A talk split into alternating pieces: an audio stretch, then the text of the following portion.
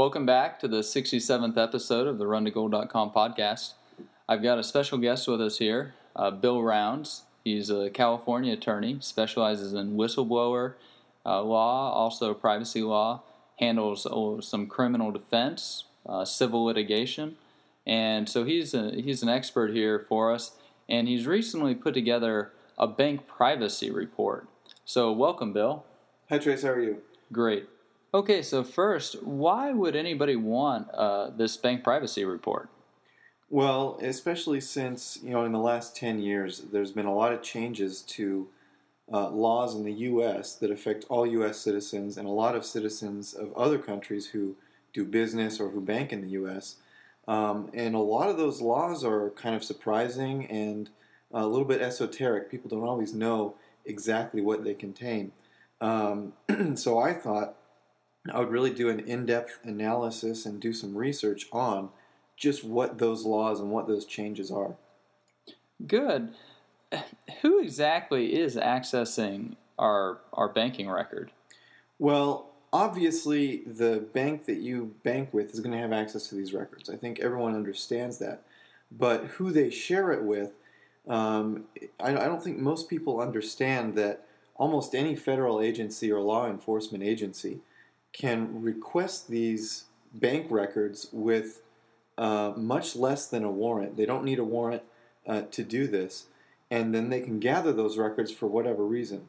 It's not just federal law enforcement and other agencies, but a lot of marketing companies or what are called affiliate and non affiliate companies are able to access these records as well. So uh, anything from um, loan generation companies or you know salesmen of whatever product of whatever uh, vitamin C salesman uh, is there that day um, are able to access your banking records. Sometimes with your knowledge, a lot of times without your knowledge. Oh man, how rude! Oh, I I don't know if you remember one of our friends. He's imaginary friend because he's a public defender now up in uh, in California. We went to law school with him, but he I remember I'd have lunch with him, and he told me about when he was working for one of the the very large banks, and he had access to all the customer records, and he would he was like, oh, I wonder I wonder how much money Tony Hawk has in his account. Tony Hawk's a skateboarder, and he could just look it up.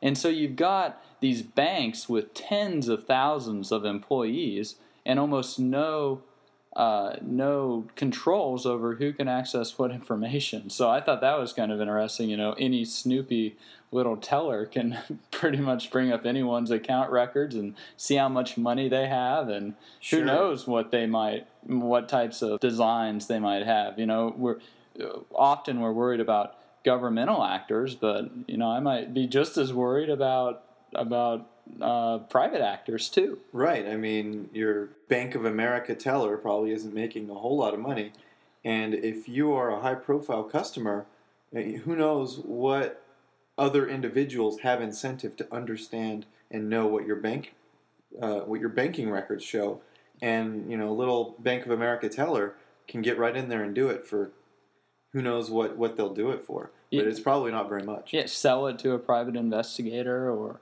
uh, yeah, who knows what they would do it for. So when we when we're talking about some of these relevant laws, how do exactly do you approach that in this report?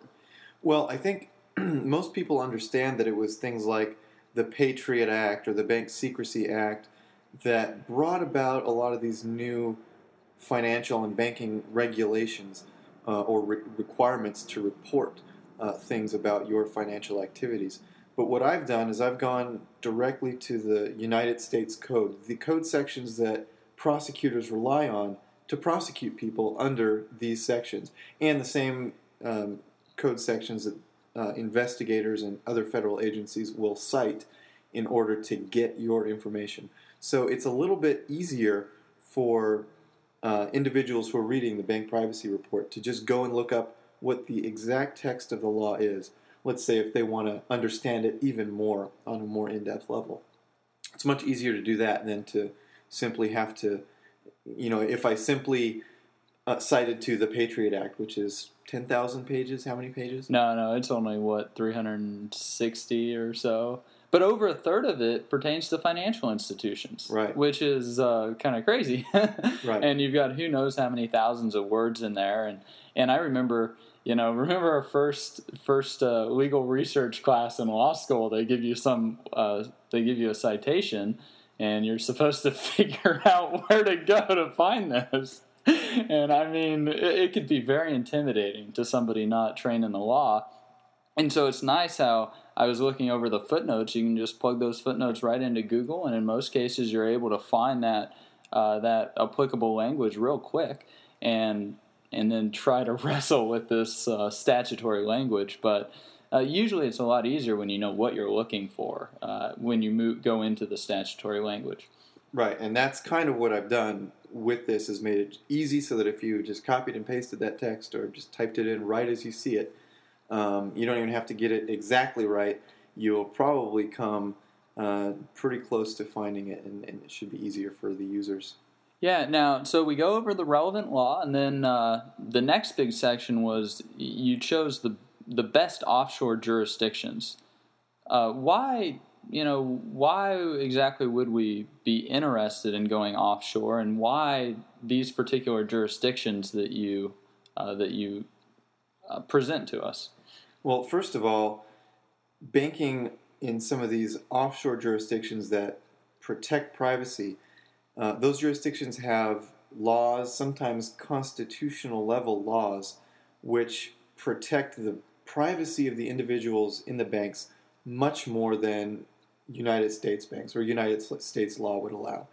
now, this doesn't mean that all of your information is uh, private if you transfer money through the formal banking system to these banks from the United States. There's going to be a record of that. But once your um, information is in those banks, there is very little that can happen short of serious crimes, um, investigation for serious crimes that will allow those banks to then reveal that banking information.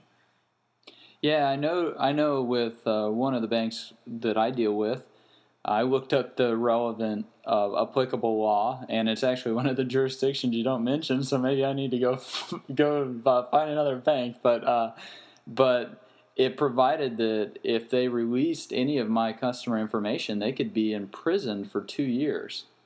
So th- this was pretty comforting. You know, if that little Snoopy teller, my friend who's not public defender, you know, if he had been snooping around, uh, his manager or, or VP could uh, possibly be liable for uh, criminal charges yeah, for releasing some of this information, which is almost the exact opposite that we have here in the United States, where they're liable criminally if they don't release the information under like the the SARS and things like that. Right now, criminal penalties for releasing bank information is is uh, common in a lot of these offshore uh, banking privacy uh, jurisdictions. Um, just because the um, jurisdiction that you were looking up doesn't come in the report doesn't mean it's not a good jurisdiction. I, I took into consideration a lot of things when I was choosing the best. One of the things was a representation of several areas of the world. So I cover Asia, Latin America, Europe.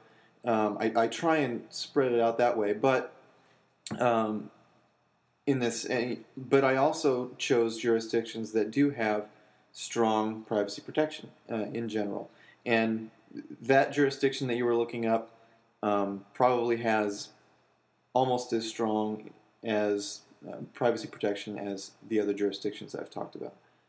But you can also you can take the things that I've talked about uh, in the bank privacy report, and if you have a question about uh, another jurisdiction, it'll be easier for you to to find what you're looking for because you'll know what to look for when researching maybe another jurisdiction that you may have closer connections to. Right. Now, what are some of these extreme credible threats that uh, could be on the horizon? Um, what do you mean by could be on the horizon? Well, I, I know, like, for example, I wrote an article about currency controls, and then you followed it up with a couple articles on Hawala systems and currency controls. So that would be uh, one threat that I'm particularly particularly worried about would be the introduction of currency controls and why it would be advantageous to have some capital outside of the, the area that's being controlled with its currency. Oh, certainly, and that's one of the big things that uh, bank privacy gives you when you're using jurisdictions, using foreign jurisdictions, is you're able to um, diversify your your asset base.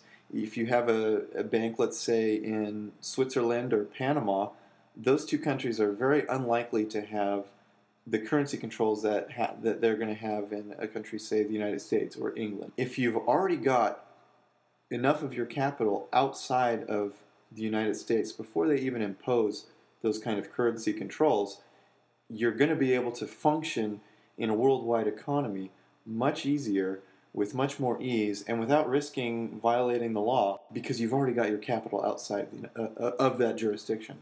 Yeah, and whether that's the U.S. that imposes the currency controls, or whether it's some other uh, jurisdiction like Venezuela, who just devalued the bolivar and uh, and have imposed currency controls. And we actually already have currency controls here in the United States. Uh, and I noticed you put it in probably just for me about the pennies and nickels, you know, and you take a handful of change to Tijuana and you, you wanted to get a churro and instead you get three meals in a bed because you got over five dollars of pennies and nickels in your pocket. So uh, we already have these currency controls and it's just a matter of ramping them up. Uh, in the U.S. and we also have them in places like Venezuela and Brazil. Just impose some currency controls and uh, other things like that. You know what? Uh, what would then be some of the? And we talked about facilitating international business. Uh, for example, I just uh, finished a transaction. I'm in the process of closing it, and I'm having to get quite a bit of uh, capital to this fellow, you know, halfway around the world, and it's proving to be quite a pain in the neck because he doesn't necessarily have uh, his international banking uh, infrastructure built in terms of his own personal accounts. So I'm having to kind of cater to his uh, needs in terms of getting him that that money that uh, he needs for, from the assets that I bought. So, uh, in addition to that, what are some of the kind of the really big Hollywood movie type issues that uh, offshore banking can protect us against? On the more extreme level, things you're talking about, like the Hollywood movie level, um, they're possible, but probably not likely for most people. Uh, things like blackmail, extortion, political persecution, even kidnapping, and a host of other things. Uh, these are all potential threats. Uh, we even kind of mentioned it earlier when we were talking about the uh, low low paid teller who might divulge the information about you know somebody who has twenty million dollars in their account or something like that. Yeah, um, yeah. They they pull out their account. Oh, you got twenty million dollars, mm. and I know your home address, and I know your social security number, and I know all this other stuff. All, I know yeah. where you're. I know where you're spending your money. I know the work, you, the gym that you work out at because you paid them. right, organized crime. It, their new uh, commodity of choice is information. Drug smuggling and other things. Those are kind of taking a back seat to the exchange of information. So information like that that this lowly teller can pull up um, can honestly and truly has a potential of leading to these kinds of things, kidnapping and extortion, um, because they can they have incentive to sell that information. It's really difficult in the United States to to track them down as the source of this because the information is shared among so many individuals within the banking system and with the, with the federal government that it's it's almost impossible to know where the breach of security was. Yeah, because they don't have adequate uh, controls built into their system. Yeah, this is uh, it's a very interesting report. I think that uh, it's a great great value for the price. Took quite a quite a number of hours to put it together, and if you were to have your own attorney prepare something like this for you, it would be very costly. So oh, certainly, and this is the kind of thing that a lot of law firms will have an associate do. You know, they'll spend a couple days, and the firm will pay them a few hundred to a few thousand dollars to put together something like this. You know, I I did it because I enjoy this kind of thing, and I know a lot of people uh, would want this information in their hands. So um, I'm getting it to people basically nothing. So Yeah, definitely, uh, definitely a good price. So I I recommend people get it. Is there anything else you'd like to add about this uh, bank privacy report? no, I just, uh, the. Uh, I, I think you're right. The the pennies and nickels regulation was, a gift just for you, Chris. J- just for me. Just for you. So anyone else who reads it, you can just black that part out. That was just for Trace. well, we'll have to get a churro sometime. Thanks for listening to episode 67 of the RunToGold.com podcast. And please keep in mind that the Bank Privacy Report uh, does not constitute legal advice and it does not form an attorney client re- relationship. If you would like to form an attorney client relationship with Bill, I'm sure he could take care of you, uh, but that will cost extra. Thanks. This is John Rubino from DollarCollapse.com, and you're listening to Run to Gold.